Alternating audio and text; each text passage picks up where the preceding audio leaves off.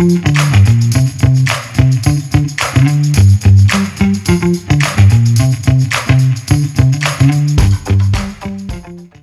listening to The Running Public.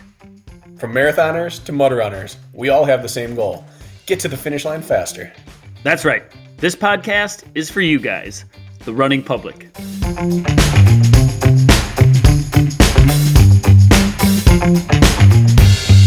This is the Running Public's Training Tuesday.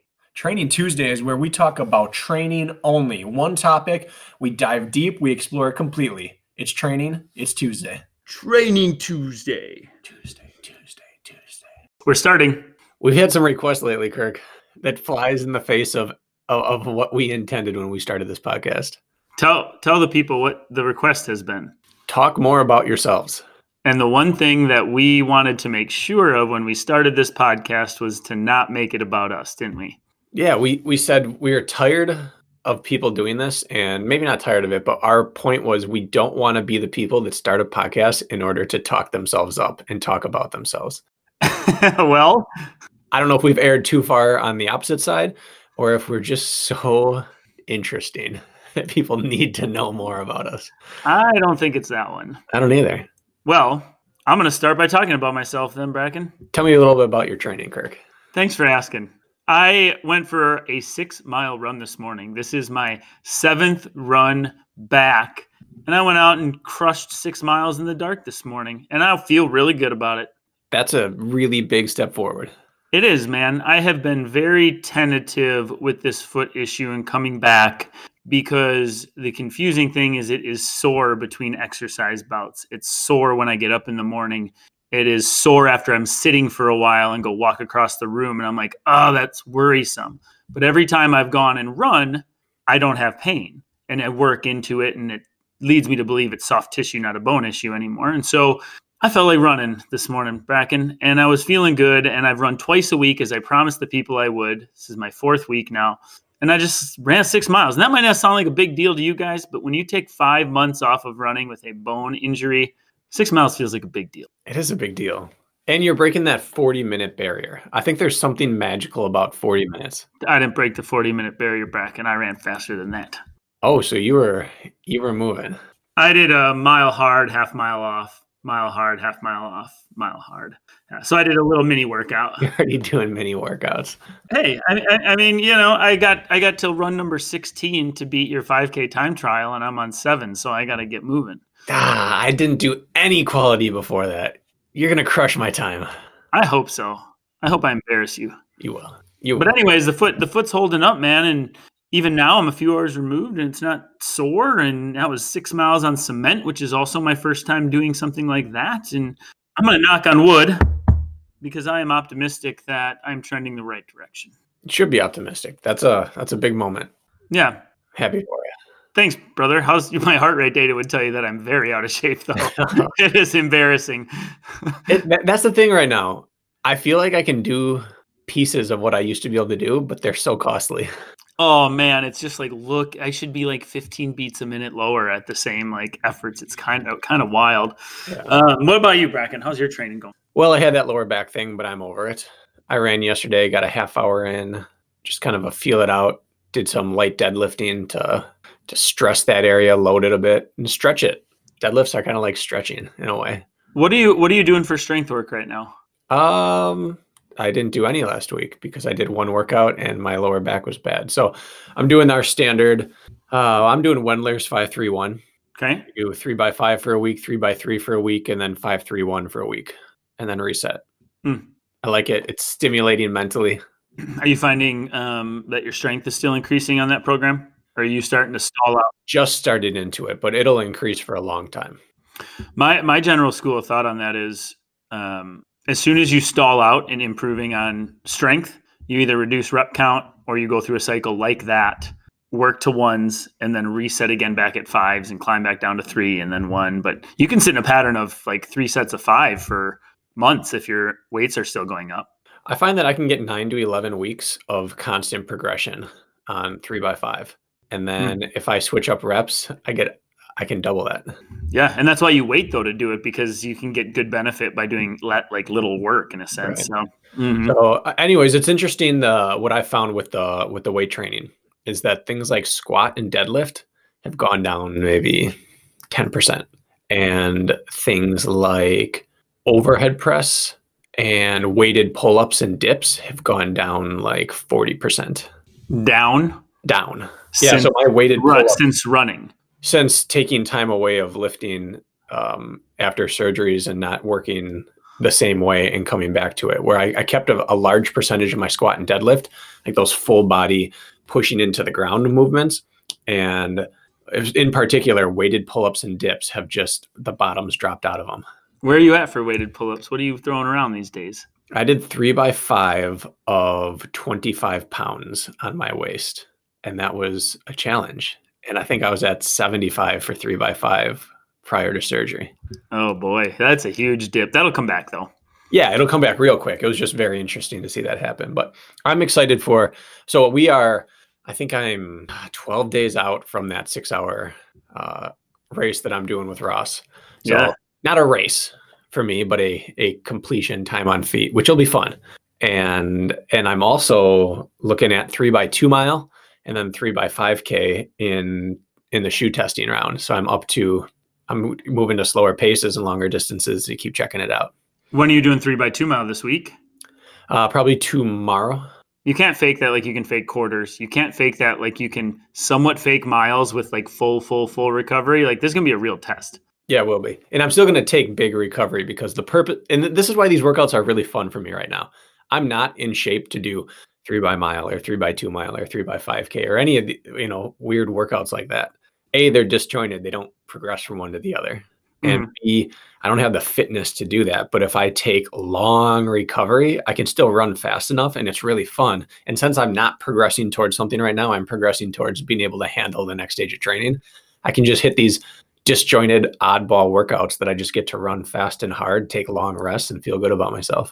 I think we have another month, maybe two months of what you said disjointed working out, if you so choose, to play a little bit. I mean, still keeping high end fitness, you're doing that. But if there's not as much rhyme or reason to your progression right now, that's okay because it's exciting to you. Yeah, and I just am really enjoying the feeling of running fast. Me too. Like I, I had, I know we had talked briefly about this, but in that three by mile workout, I broke five for the first time in this calendar year. You know, that's that's really fun to run a sub five minute mile. To, Mhm. And at one point, I was wondering, you know, will I even do that this year? Ever? Like, if I went out hard, could I do it? And then to get one out of the way, it's like, oh man, it's so fun to run fast again. So the three by two mile, I'm looking forward to.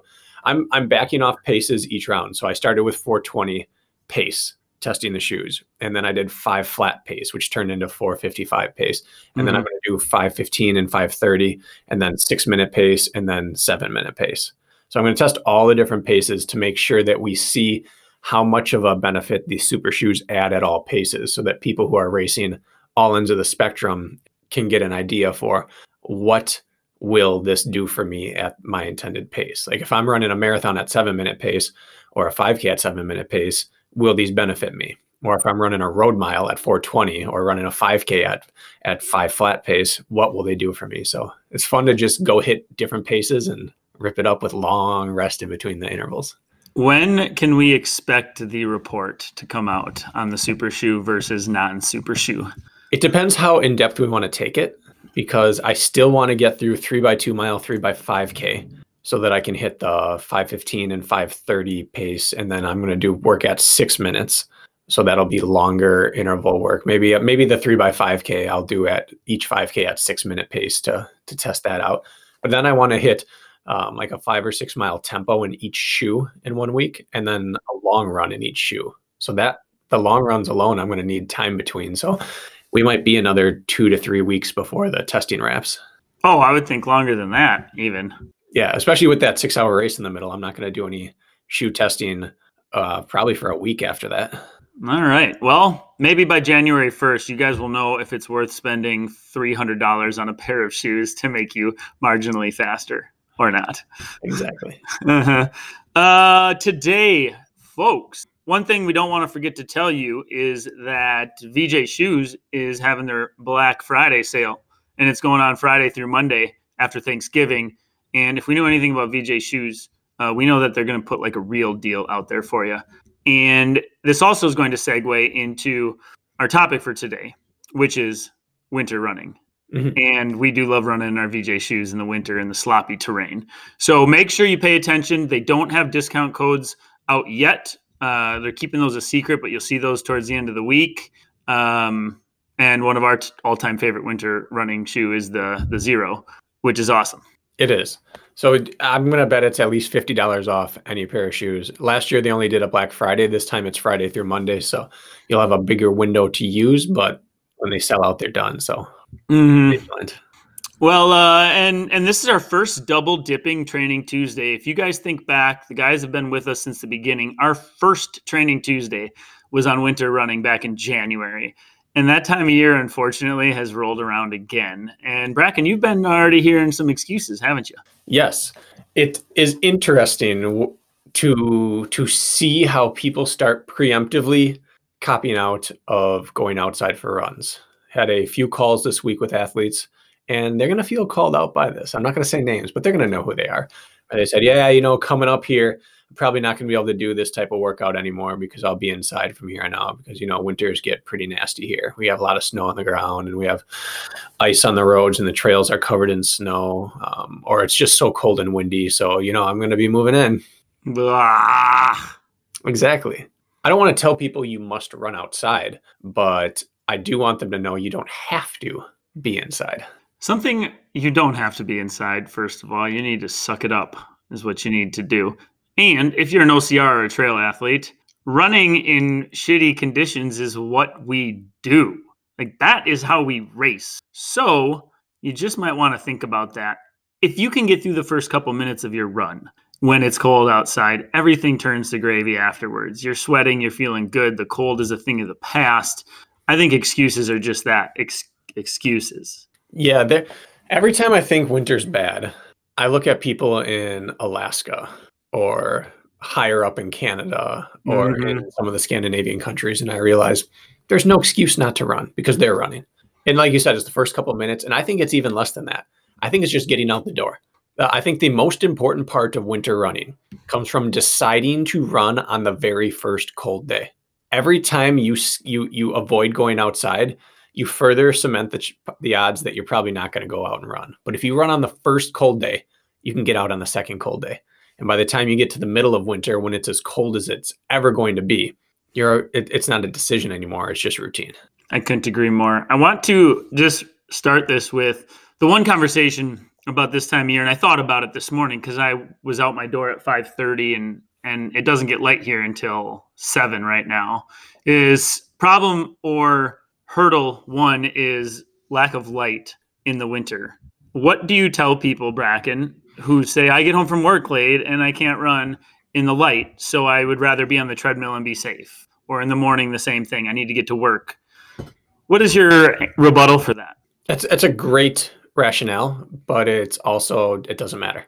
They make these fantastic things called streetlights and these fantastic things called headlamps.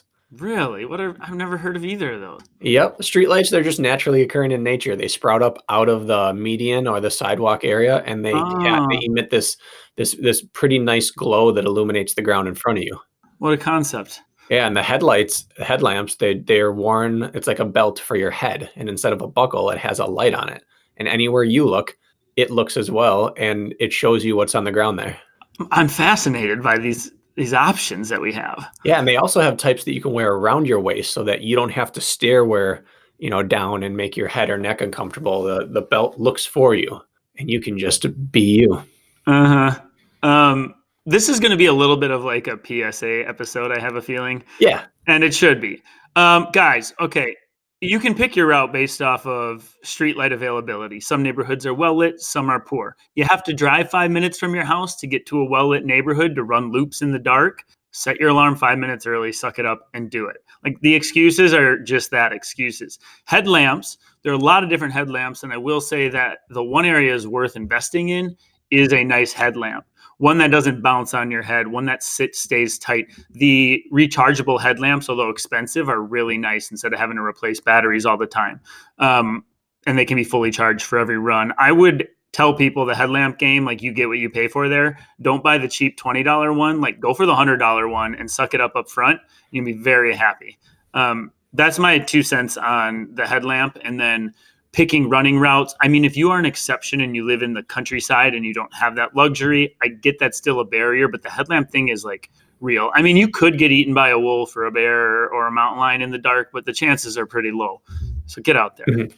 And, and I I have less sympathy for people who live in the country and run in the dark because I've lived in the country and run in the dark. Okay, there you go. You know, the, the where I went to college in Whitewater, it's rural Wisconsin, and once you get outside the city, the main city, which is only like two miles by two miles, mm-hmm. you're you're in country roads. And where I first lived in Walworth, Wisconsin, they just don't have streetlights out because it's all country roads. And so I I've run in the dark with no headlight no headlamp probably as much as any person that I could ever know. And then I've also spent many, many mornings with Lisa on the road, lighting up our way wearing one because she's not as comfortable running in the dark as I am. So I, have just done mm-hmm. it for so many years that I don't, I just don't buy that excuse anymore. Yeah, it's dark, so so illuminate it.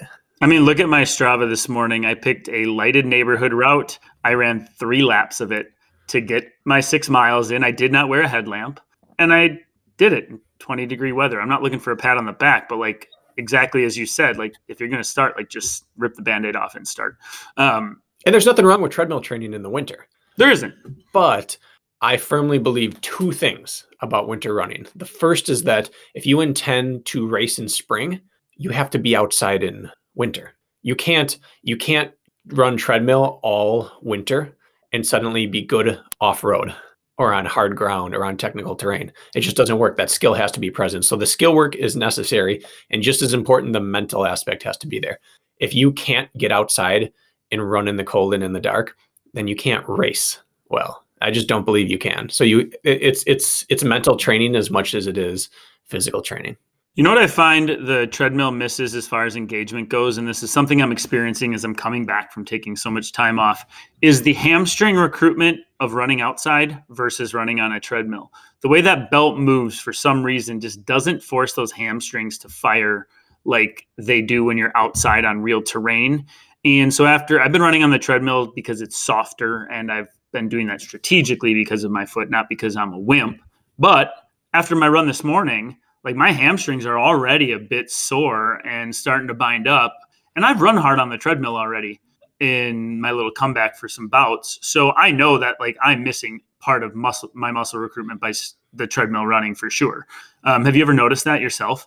Absolutely. The treadmill doesn't force you to propel yourself forward. Correct. And so you don't unless you're really really intentional about it. And if you run uphill on the treadmill it helps a bit with that. But it there is no way to fully simulate being outside especially off road so i think you just have to do it. And so yeah the first thing is you just have to commit that that first cold dark morning i'm going. No matter what i'm going. And and that's the start of building your mentality up to be able to handle anything if we're talking about getting outside and not being a wimp and just doing it I think I've maybe shared this on the podcast. If not, I've talked to you about it, Bracken. Is I get up in the morning, I make my cup of coffee, I put on all my running clothes already, my pants, my my layers on top, even my hat, and I sit in my 66 to 68 degree house overdressed. And I get that warm coffee in me and I start to sweat a little bit in my clothes and I'm beginning to crave going outside half the people throw their stuff on and then just go, which is fine. But this will like warm yourself up before you go outside. I am actually sweating underneath my hat because I got this hot coffee in this hot house and I'm dressed already. And I'll walk around my house for a half an hour in my running clothes as I wake up. And it works every single time. I can't wait to walk out that door because I'm miserable inside. and it's, I've told a few of my clients to do this and they come back and be like, "Oh my god, like that works better than anything to get me out the door I've ever done." So just a little, um, I don't know, Kirk DeWitt trick for you if if you're struggling getting out the door because you don't want to get cold. I like that. In the past, I never did that because I don't struggle with the cold too badly as long as I'm mm-hmm. moving. I, but I would always have the the the seat heater on or or the heat cranked if I was in the car driving to a run. But then I just get out and go and it's fine. But this year I found that with my knee surgeries, I have to be more warm and loose than normal. And so when I did that 5K time trial a few weeks back, it was I think like 27 or 28 degrees when I started, and I really wanted to be warm. And so I warmed up on the treadmill inside and I did my dynamic work on the treadmill inside. And then I did like a two or three minute steady state on the treadmill. And then I quick hopped off, threw on my outdoor running clothes, drove three minutes to the cross country trails, got out, did two or three strides, and then did the 5K. Hmm. So I got sweaty and then I threw on new clothes. And by the time I got there, they were a little more damp, but they weren't soaked because I didn't wear them during the warm up. But it, it was really nice to be arrive there already sweaty, warm, and ready to go. Mm-hmm. I have my heater cranked up high if I am driving to a destination. I always want to get uncomfortable before I get outside, and works for me. So good, we're on the same page there. Yeah, and race mornings in spring are always the same thing. It's dark. You're wondering, will the sun even actually be up by our 7 a.m. start time? And it's cold. It's chilly, even though it's not 10 degrees out.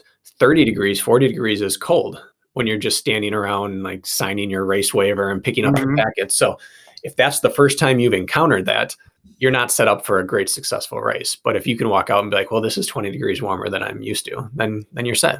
My neck hurts uh, the morning of races because I walk around and I just shake my head vigorously at all those idiots in their compression top and their compression shorts standing in line shivering. What a bunch of idiots. I'm probably talking to a number of you right there. Put on yeah. those layers, stay warm. Yeah. So let's talk layers. Let's talk about, and I know we did this in the last episode, but we have new listeners since then, and people don't love digging back through episodes. So we're going to give our current what we wear in different temperatures. Yeah, let's do it. All right. So, first of all, I consider it to be cold once it's in the 30s Fahrenheit. 39 versus 30?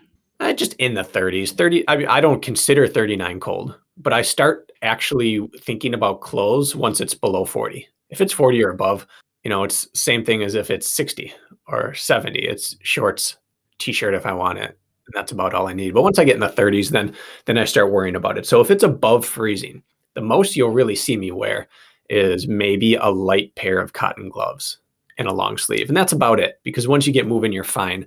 But once you get below that, that's when you start needing real gear. And what temperature that is doesn't doesn't matter. For some people, that's 60 degrees they need tights on when it's 60 and for some people it's 10 degrees I, I, guess i don't care what it is but that next layer when i can no longer get away with a long sleeve and shorts what i like to put on are tights real running gloves and a long sleeve top and that's where my kind of that's my baseline for everything tights long sleeve top and gloves and then something over my ears it doesn't take much to trap your body heat no. Not nearly as much as what people think. In fact, a lot of people wear like thick cotton jacket or other material.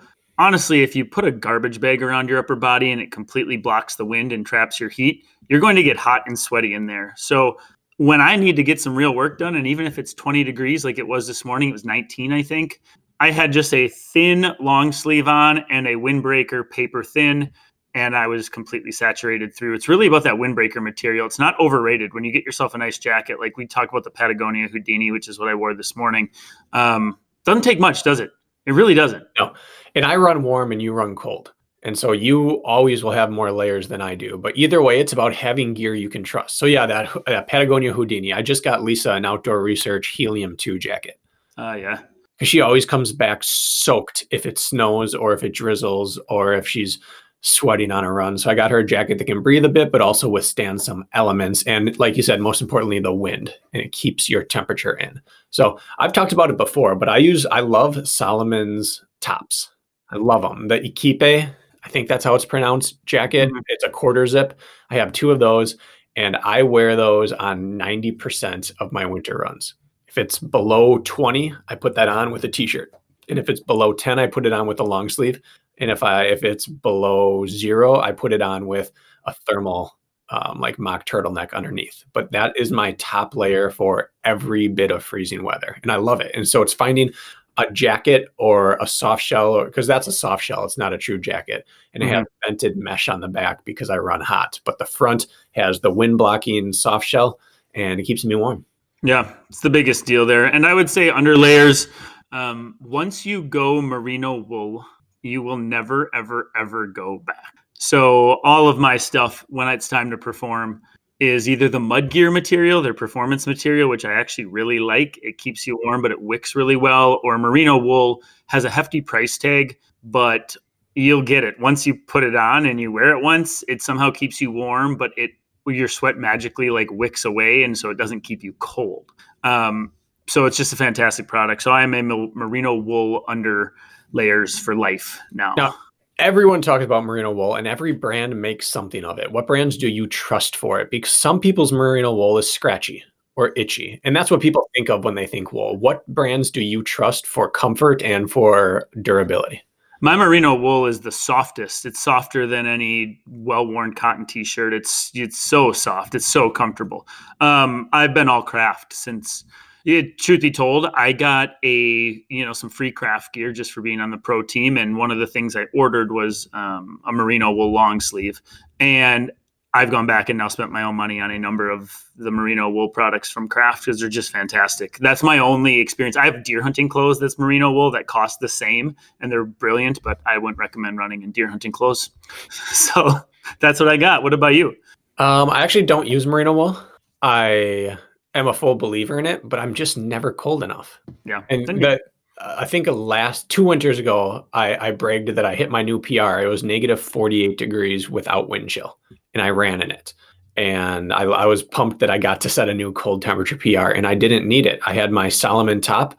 I had underneath that, I had a, a just a Reebok thermal like mock and then I had a t-shirt over the top of that for just one extra little layer. And then I had on compression shorts and my craft thermal leggings, and that's all I needed. If my hands and head and face are fine, then everything else is fine. So I'm not the person who needs a vest or needs merino wool because I don't need it. But again, if I if I had to trust brands for outdoor apparel, in particular winter, my brands are Craft, Salomon, Gore, and Smartwool. There are many other great options out there, but I know that those four, anything you buy from Gore, Craft, Salomon, or Smartwool is going to be fantastic. It's going to last forever and it's going to be pricey. Well, that's the thing. That's actually the thing. This stuff lasts forever when you buy it. It's it, it's worth the the price tag up front because you're going to end up spending that on multiple shirts over the years that this one, let's say, could take care of. And when it comes to winter running and staying warm, guys, like it's about three places. It's about your neck gape, it's about your head and it's about your hands. Once you get moving, really, you could run in a t-shirt in zero degrees if you had really nice hands covered, head and your neck gape. Like for whatever reason, we just leak body heat out of those places. So it's like honestly, invest in nice stuff for those things, and you're gonna be fine. I mean, the, the the merino wool stuff really comes into play. Like, let's say you're doing interval work and you're running three by a mile hard, and it's a windy winter day and you go hit your mile, but then you have three minutes of standing around, and it's just enough time to start feeling like you're getting a little cold and chilly uh, because you got a cotton t-shirt on that's soaked, and then it doesn't work as well that way. Whereas the merino wool just kind of keeps you a little bit more even, and that's that's where I really like it, to be honest, in the the undulating efforts outside. Because if you're working hard, you're going to stay be fine in whatever. Yeah, I agree with that. Um, in terms of hands, that's where I do have merino wool. I have some merino wool um, outdoor research mittens that I wear when it's cold. And other than that, I wear cheap um, cottony gloves or some like polyester slash cotton gloves. I've never spent more than probably eight or ten dollars on a pair of gloves in my life, but my mittens are good are good mittens. And if it's super cold, then I wear the gloves and I throw the mittens over the top. If it's super cold, I just throw on my ski gloves and run yeah. with huge like transformer hands. It's awesome. And I, I feel so slow and awkward doing that that I don't. But the outdoor research, the flurry mittens are thin, but they keep so much, so much warmth in. And so that over the top of thin cotton gloves, sometimes I don't even need the thin cotton gloves. I could probably run down till zero degrees in just those mittens, thin mittens, and nothing underneath. They're just great. Lisa has a pair as well. We love them. Hmm. What about um, what about feet? That's another place where it, it doesn't matter. I I can wear uh, mud gear socks. I can wear regular. I can just wear my regular socks, my hyper thin Asics socks, or um, uh, I do a lot of my work in Swiftwick, and it's just fine. So I don't need merino wool sw- socks. I don't need big, thick winter trail socks. Some people do, but as long as I'm moving, my feet are fine. Yeah. I the the, diff, the thing I make sure is that I'm using above the ankle socks so that there isn't that gap between my pants and my socks because that's what gets cold. And then when snow touches it, if you're running off trail, that's what gets cold. Yeah, yeah. I always use ankle socks in the winter and uh, mud gear are darn tough. I mean, those are the, the two I go to. Um, I've been getting this question from a few people, uh, clients of mine lately, and they're saying, "All right, winter's coming, and I need to buy a shoe uh, for the crappy conditions. Like, what do I what do I buy?" And there are people who like buy one pair of shoe, right? One Mhm. pair of shoes. Uh, they don't have like a you know closet like you or I do, and people get in this trap of like running in their trail shoes all winter, whether they're on the roads or they're there's good conditions or bad conditions. I really think you need to at least put two pairs of shoes in your arsenal. Like most of the winter running is done if you're a cement runner on pretty clean terrain. Hmm. So you don't need to put too much thought into that. Keep running in what you're running in. But let's talk about if we're going to get off trail, if we're going to be on slop, ice, slush, what your go tos are, both racing maybe or high end quality work and um, just slow training runs. So I really only have three shoes that I wear. I wear my road shoes on roads. Like you said, if you hit snow or slush, it doesn't matter. It really doesn't matter. If I'm Mhm. off trail in the snow, then I wear OCR shoes, trail Always. trail shoes, Al- almost always. Uh, a racing type, a shoe you could race and you'll wear in the snow. yeah, yeah, because in snow you need less cushioning. And you need more stability. Right. So I, I wear something with lugs. I've done whole winters of training in just Reebok All Terrain or just Inov-8 X Talon or just um, VJ Extreme. I, and that's been fine. But I've always had a pair of spiked shoes, something with a carbide tip. I started with Icebug, uh, their Zeal spiked shoe. Then I had uh, a Salomon shoe, like a X Cross or something with um, a spike. And now I've just been in the VJ um, Xeros, and they're they're the best spiked shoe I've ever worn. They're light, they're semi flexible, but not crazy flexible. They're stiff enough to be stable. They're comfortable, and their their carbide tips are just as good as anyone else's. I don't think you can screw that area up. So Mm-mm. they're fantastic. So yeah, I have regular trail lug shoes. I have my spiked shoes, and I just have my normal shoes. And if you don't want to invest in spiked shoes, and I I think if you're going to do workouts or race off road in the winter, even just workouts, it's worth it to have a spiked shoe Mhm. because it's just it's the the tool you pull out when you need it and you never regret it putting it on. But you can take um, sheet metal screws and put them into the bottom of regular trainers, and now you have spiked shoes. And Mhm. I've done that for years as well. Uh, Steve Hammond, if you look at his Instagram, every year he puts up the video of him screwing in his sheet metal screws into the bottom of his his shoes. Well, here's the thing about like the carbide studs, carbon carbide studs is for some reason people get caught in the trap of like, oh, I can only wear them on ice and in the winter because it's a metal spike. I have run in my Xeros, which I've said before on this podcast, it is the best shoe I've put on ever on a racer, ever, and just ran in it like it fit my foot like a glove and it was feels beautiful and the heel to toe drop is money and the way it reacts with my foot in the ground is beautiful. You don't if you invest in a pair of shoes like that and the Xeros will be going on sale so you should look into it. Um, you can run in the dirt with those. Like those are great summer trail running shoes. No you cannot race in them because they're illegal for like a spartan race to have metal on your shoes. However it's a fantastic training shoe all year on the trails and people forget that about about the Xero. I love it it's still my favorite fit of all vj shoes Yeah. so I, I'll wear it in in warm conditions as well if I'm not running on cement. if you wear if you put on Yaktrax or something like that they're they're not super stable and you feel them on on rocks and they're weird and you put the sheet metal screws into your shoes they work really really well but you feel them on rocks and they're awkward the tiny little carbide tips on any shoe you get like the Xero or Salomon or icebug or whatever you choose mm-hmm. you don't feel them on a rock or a log when you hit it because it's such a small point and it's it's surrounded by rubber. So it doesn't push into you at all. You, you have no discomfort and like you said yeah you could just run a trail on them and you'd be fine Yeah. So what if you can't race in it because it's not allowed? But most of your running is training anyways. So you, it's an it's a shoe you can use for a lot of applications more than you think. So that's one that I again I feel pretty strongly about making an investment in that. That was a game changer this last winter when I was running. Um, we had a lot of like uh, we had a lot of melt and then freeze. It was like that played that game of it getting warm and then freezing and then getting warm and then freezing. So the trails were just a piece of crap ice all winter here for like two months. It's like we didn't get soft running. It was that annoying stuff.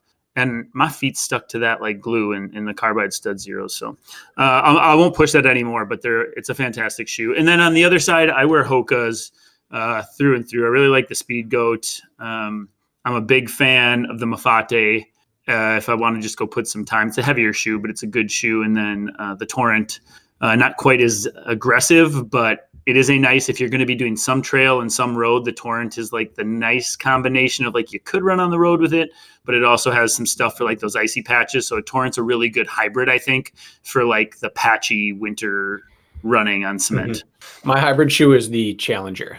Yeah, Challenger good. Yeah. From from Hoka, you can run roads with it. In fact, I like it on the road more than I like the Clifton. Hmm. The Clifton sometimes gets pl- complained that it's too soft or it just it's a little mushy. It absorbs some of your energy and you feel like you lose it. And the Challenger, because it has extra rubber on the bottom, it has a bit firmer ride, and I really like it. So that's that's actually my my go-to shoe for road running in winter. You know, I get slack for wearing my. So I've run, done all my runs in the Hoka Bondi so far from coming back, which is like their beefy pillow top shoe. But my Bondi is more responsive than the Clifton because it has the extra rubber on the bottom. And so I don't feel like I lose my pop. It actually gives me back some. Yeah. And so so they have some good technology there. So I'm a Bondi guy on the roads in case anybody cares. I, I think that's good. And I think that having something on your face um, over your eyes is important when it gets really cold. Otherwise, you're just tearing up the entire time. So glasses works and ski goggles work when it's really, really cold. If you're in the northern area of where you live, you might need ski goggles when it gets below like negative 10 degrees. Mm-hmm. And you look cool wearing them. you look like a goon. it's, it's awesome. So, so we wanted to talk in this podcast, you know, about the mental mindset of winter running, and we touched on it a little bit to start, right? Like, just suck it up. But like, what, what do we, what do we do? What do we tell these people? Because I still have some babies that I'm trying to get out the door. What do you tell them? What do you tell these babies out there? You you have to just decide that if I'm training towards a race, this is what racers do. They put themselves in uncomfortable situations and then they become comfortable being uncomfortable. And that's what it is. It has to be looked at as a training tool and as a benefit. You have to look at this and say, this is my version of altitude. I get to go mm-hmm. out and make my lungs work and be uncomfortable. And I'm going to feel so awesome in spring because of this. Mm-hmm. That's exactly right. We don't race on a treadmill. Is a treadmill a great tool? Of course it is. And is there pinches where the snow is going 20 miles an hour sideways and like it's just not smart to be out there? Yes, of course. But we don't race on a treadmill. And you need to, I don't know, uh, you need to get off of it. And that's, and I also think with the treadmill situation, which, you know, we both utilize, like we're not going to hide that. But when we get on the treadmill, it's not because it's a default. It's not because it's, our only option for the day, it's because we're going on it and we're doing relevant work. Mm-hmm. It's like I want an incline today because I need to work my climbing legs or I need less impact to be smart with my injury recovery. It's not because it's too cold outside. No, no, it's it's interesting. I had this hill that I always use. It was a quarter mile long and it was paved and it was like 6% incline. It was great for running intervals uphill and then descending down. And I used it all winter and there were patchy areas or icy areas and I had to chop my steps from time to time. But the effort you can put out outdoors is so huge in bad conditions because it's like every step is compromised running. You're losing a mm-hmm. little traction or you're changing your stride or you're engaging your hip flexors and hamstrings way more than usual. And the effort and work you can put in is huge. Could I have done that workout faster and more efficiently on a treadmill? Yes. But I think I got more out of it working against nature on that hill. What is your thought? I want to just fire a couple questions that I get. What is your thought? You have a speed workout on your agenda. Let's say anything, doesn't matter. Quarter mile repeats, anything you care about the pacing on. And you got snow that morning. It's an afternoon run and there's still slop outside, but it's a speed workout. What do you do? I mean, I still do it outside. Even if, let's say, there's four inches of powder on the ground. I do, and and I I love winter trail speed sessions. Last winter, I think I did 20 by 400 on the trails and loved every second of it. And I didn't even use the Xeros; I used the iRocks for those, just studded trail shoes. Mhm. If I'm really close to a race that needs good footing and I need my speed to really be where I want it, I will do it on the treadmill. But otherwise, I'm doing it in the sloppy conditions. And then, like we always talk about, instead of doing 400s, I will do time. So 60 seconds or 80 seconds, 20 by 80 seconds instead of 20 by 400. And and the work is what we're going after. And you can hit mile effort outside, even if you're running six minute pace in the four inches of snow. It's the effort that your body knows. mm-hmm. Um, so you always, in crummy conditions, convert to time versus distance and approximate. Hey, if it was clean and I was running 400 meter repeats and they take me 90 seconds, I am going to run 90 seconds versus a quarter mile outside just to not get caught up in the pace of it and just so we go effort based. Almost always, yes. I I'm really like doing time based rather than distance based, and you just hit the effort. Yeah. Now the other thing I want to talk about is a lot of us are chasing vert um, because it, races we're we're we have on our agenda call for it. Chasing vert, for example, if you're a Midwest person like us, all we have is ski hills, and the ski hills are closed. Mhm. They're off limits now. All of the ones around me have closed. All of my training tools are gone in that regard to like hard, you know, ground terrain. Um, if you live in the mountains, a lot of times that stuff gets pretty treacherous in the winter. How do you address that? Like when you're trying to chase vert, is it just you have to just accept the fact that the treadmill is the way to get it done, or are there ways around it that you found? Yeah, I think you chase vert on the treadmill, but then you use just your best hill that you have. And we're already in that mindset because we don't have great hills, but you use the best one you have and you use it over and over and over. And I, I do believe that running smaller hills is way more effective in winter than in summer because you require so many more steps to get to the top when it's snowy. hmm There's um, some sledding hills in my neighborhood or in my city, which aren't nearly impressive, but they're not off limits. You can go hit those. You probably know of a hilly road or a run that you might just have to be a hamster uh, on a wheel, in a sense, going up and down the same little bit. Uh, or that's where the treadmill will will give you that piece. It's just the descending that that you can't get on the treadmill, which is why I like seeking out um, seeking out some sort of like like near us we have a, a city called Stillwater, and Stillwater is a um, crisscrossing of roads that go down into the Mississippi River, the St. Croix River, and and there's a steep grade there, and if it takes an hour long drive to go get some real terrain so my body can start getting that stimulus as I'm returning to running, I'll go do it because I care enough. But Mhm. there's a way. So that's that's what I would I would tell people. Do you think it's worth like if you're a mountain runner or you get hit in the trails and they're snowy and icy, Do you think they're worth going on and doing quality work on still? I do, yeah. But but I always I always believe that, and I think that again it comes back to having a shoe you can trust on the descents. And um, if you really can't get on them, then I really like running un ungroomed trails eh, or run on the side of the trail in the woods. There was a winter where I did I would do uh, tempo work, and I couldn't do thirty minutes or forty minutes straight, but I would do three by ten minutes or four by ten minutes off trail in shin to knee deep snow just churning against it and doing the best I could. And my hip flexors and hamstrings and glutes were just on fire because they're working so hard to get out of the snow and then off the ground. And I had a great racing season that year because I was more well rounded coming out of it. But when you do things like that, then it is important to balance it out with maybe once a week something pointed on the treadmill. You balance out that engine you're building with still some fast turnover, high cadence, fast speed running because that's the thing you lose in when you're churning through the snow is you your ground contact time is longer and your stride Mhm. shorter and you're not engaging the normal ru- running muscles so it's still important to to have a day or two per week that you do run in a sterile condition Yeah, you can develop some really nice strength actually and stability throughout the legs by running in that crappy stuff. It's good at building stay power when it comes to the middle and later stages of a race, let's say. Um, but it's not great for getting that cadence and stride biomechanics of what you need to fast run down. So keeping it in once in a while, like you said, is a really good idea. We also preach time trialing. Mhm. And I'm getting a little pushback now from some people because I'm actually trying to convince all of my athletes to take a full week off before the end of the year so we can reset for a build. And I want a time trial before that. And I'm getting a bit of resistance on the conditions of the time trial. People are going to want a time trial. They should, right? As as we're starting to again build into new fitness for 2021. Are are we wasting our time by time trial? Is it okay to time trial on a treadmill? Do you just pick and choose your conditions and get on the cement? What do you do, Bracken?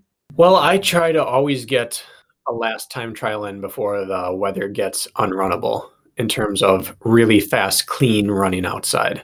So when I see on the schedule that it's starting to get bad and like say Saturday it's going to be 42 degrees and sunny, then there's that's your final 5K for the year outdoors. But that being said, I mean, I talked about I ran a, a mile time trial on the track in December with there was snow on the track and I wore spikes. I wore track spikes. Didn't you run like 440 something in that? I think I ran 441 or 447. Yeah. Uh, the backstretch had two inches of snow, and the home stretch was pretty windswept and semi clear, like maybe a half inch of snow. But I just spiked up and I ran hard. And was it the best time trial I've ever ran? No, but I left so invigorated. Like, are you kidding me? If I can run 441 in snow, mm-hmm. I cannot wait until spring. So, again, it's that mindset training that you might not PR physically, but you can hit mental PRs in winter. But then winter, I'm hitting a lot more of my max vertical gain in an hour tests or in yep. minutes, or I'm doing the 15 15 challenge on the treadmill. That's my bread and butter during winter. Yeah. Um, time trials on the treadmill don't count, people. That's I take a firm stance on that as well. I think it's a bunch of crap. Unless you only ever do treadmill we don't race on a treadmill.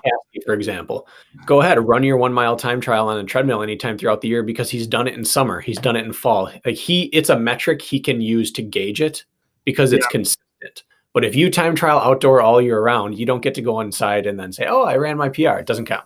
No, it's bullshit. I'm no, I, Ian. Stop it.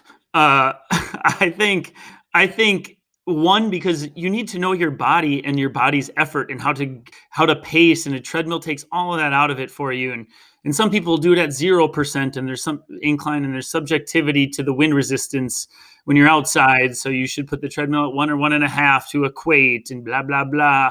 Just doesn't count. It's a bunch of crap. Unless you have a comparative like that you go back to as like an outside like trial you like to give yourself. But i i tell people to just pick your day get outside, wait till the wind's low and you know the cement's going to be dry, and hit a flat block and just start running. And that's that's what I, I take a firm stance on that one. And you are exactly right when it comes to incline work on the treadmill, doing those staple tests. The 15-15 test, which we talk about, is really a good like if you're on the faster side of things, a good 5K predictor in a sense. Mm-hmm. Like it's going to show you comparable fitness markers. So uh, those are the two I do 15 15 and max gain. If I'm on the treadmill and I'm testing anything, I'm going up. Um, but time trials, I don't think, I think they need an asterisk or five if done on the treadmill. And I don't think you can count it as your PR. So get outside anyways. I agree. Treadmills are great tools and you got to use it as a tool. It can't be a crutch. There's a big difference between a tool and a crutch. Mm-hmm. It needs to be used as a tool. I agree with that. As far as, um, anything else winter running? I mean, the last episode we did, I would encourage people to go back and listen to that one because we did dive into a lot of nuances and things. Um, what other facets do you want to talk about as far as winter running goes? I think planning your routes becomes more important. Like yeah. you said, finding lighted neighborhoods. Uh, when I was when I was in college, actually, my my senior year of college, I had my best off-season training block ever this winter, and we had a nasty winter. And I came in a track, and I was fit, and I was fast, and I had my best year. I hit all my PRs, and I was doing real workouts outside all winter long. Uh, I remember one day I did 12 by 200 at like 27 seconds. Um, 20, on the track or on, no, on the road? Just you measured off a piece of road. On the road, it was probably 12 degrees out. I got a really good warm up, but uh, the key was throughout my week, I was always scouting when I was driving anywhere. Every mm-hmm. time in winter that I'm driving somewhere, I'm noticing what neighborhoods get plowed great. What time of day do the plows come through certain areas? There was a a, a well used um, like county highway that got a ton of a ton of plowing and a ton of traffic, but it was pretty dead at 6 a.m and that was one of the spots I do my threshold work. And then there was this road that was extra wide and it got plowed well and then the people took good care of it. I noticed it was already it was always really clean and it was like 210 meters long. So i would do my speed work on that road at like 8.30 p.m once people are done from from uh, with work they're all inside doing dinner or watching tv that's when i would hit my speed work because i knew the roads were clear both of snow and of people at that time. So always be scouting and find your routes that you can do your work on. There's nothing more frustrating than finding the sidewalk like oh here's where i'm going to do it and you get three miles in and you realize oh now it's not plowed for the next mile. So do a little course recon. It takes a little extra work in winter but every time you make a grocery run swing out of your way an extra mile and plot out your next running route Mm-hmm. I do that un, like subconsciously. I didn't even think yeah. of bringing that up. And people, I, I find a lot of people, especially newer runners, are afraid to run on the road. They feel like they need to stick to the sidewalk, which people, as you know, take shit care of their sidewalks in the winter. And and some are a mess and some are taken care of, and it's really frustrating you know, we all have bike path lanes on the shoulders of a lot of these major like inner city roads. I almost exclusively road run yes. if I'm on the roads versus the sidewalks because it's consistent. You can get on it quick. Find the bike lane route map of your city. Most of those big bike trails, if you live in a metro area, are plowed that morning and salted, and even by the evening of a snow you got clean terrain, but the shoulder of the road is the place to go. Heck, I run in the middle of the road, and when I see a car come, I just mm-hmm. dip over quick and then I go back. I do not give a crap. And I think most of you should just get out there and do that too. I, I don't know why people get stuck on the sidewalks, but um, don't be afraid to run in the road. Uh, the sidewalks are dangerous in winter. I agree. As, as dangerous as it is to avoid sidewalks with running, you shouldn't run in traffic. It's more dangerous in winter, in my opinion, to run on sidewalks because there's always ice covered up by something that you can't see. So mm-hmm. I do the mm-hmm. same thing. I run in the in in the traffic lane in the you know early morning runs. You get up, you're running at five thirty or six. There's not much traffic, and I just run facing traffic in the road. And as soon as I see headlights, then I move over. Mm-hmm. I've been doing that for years. It's just something that just don't be afraid to do it. I mean, just pay attention, obviously. Yeah. But other than that, you be. And I can't tell you how many times I got up to do a run or a workout and I realized it was snowed over. And I did I instantly went back inside, did my strength work, and then at 8 p.m. that night did my workout because I knew, all right, it'll be clear by eight. That's when I'm doing it. Mm. Do you have anything, something I just thought of? I get this, uh, and I don't know if I have a, a recommendation here necessarily, other than the obvious, but you get from people they have a hard time breathing in the cold. To be like that's one of their barriers. Like I just can't breathe in the cold. I feel like my breathing locks up on me mm-hmm. or it doesn't work. I don't know if you get that, but I hear that from people a lot. Do you have any suggestions for those people or ideas there? The majority of the time, it's people that aren't used to it. Your first couple runs in it are rough, and then you get used to it. It's like anything else. There are some people that always struggle with that, but generally, it's ripping the band-aid off it stings at first and then you get very very used to it. Again i've run very very hard interval work throughout a winter and never had any any downsides from it. It's just day one through four sucks. Yeah it's repetitive exposure. That's the one thing i was going to say is if you're not accustomed to that and you walk out of your warm humid house and go into dry cold conditions outside it's going to feel a little funky and it might take you a few runs to like acclimate but you'll allow like your bronchioles and your trachea and your esophagus and everything in there to relax once you just like get comfortable with it. It's more about like a tensioning mm-hmm. from from like a like an adaptation thing. So you just got to get out there and do it more often and it will get better. It always gets better for pretty much everybody.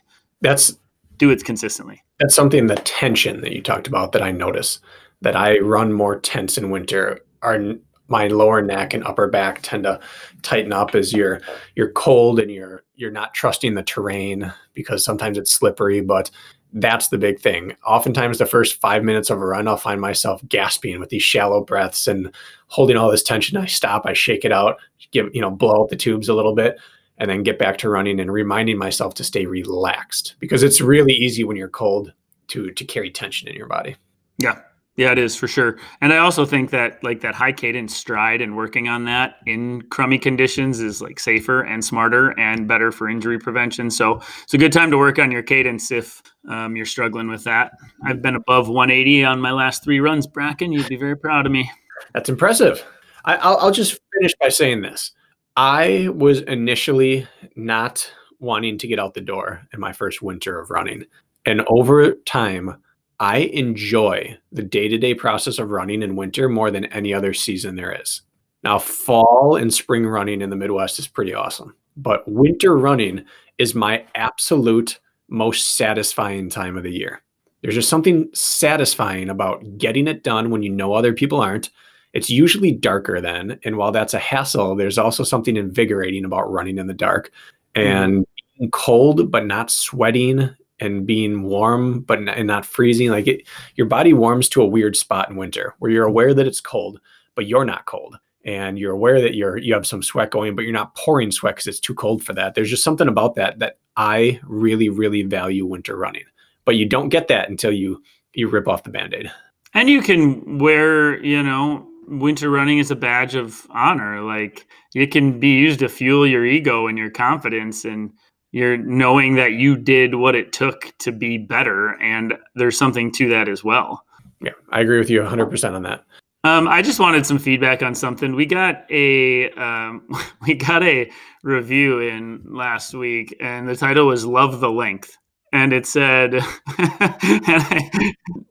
I, I, that's why it was a five star. Love the length but then it said um, most running podcasts, you know, over ninety minutes, I can't stay engaged with, but this is the only one I can. So keep up the long episodes, and and I don't know if everybody feels that way. Do they feel like like our Tuesday episodes are roughly an hour? Our Friday episodes are roughly two hours. Um, what do you guys think there? Do you want to see them shorter? Are we losing you? Do you feel like you want more or less? I'm a little curious there. We haven't got much feedback there, and that was the first one on like the length of our episodes, and I just thought that was interesting. So if you have any thoughts on that, you let us know. Funny because originally we talked 20 to 30 minutes was our goal time for training Tuesdays, and 60 to 90 minutes on our interviews. We've just never been able to hit that. So if mm-hmm. we're redundant and we're taking too much time, tell us. But if you like the length, then we'll keep it. Yeah. okay. Um, and don't forget, pay attention to VJ Shoes and their social media channels. will throw out those discount codes Black Friday going Friday through Monday.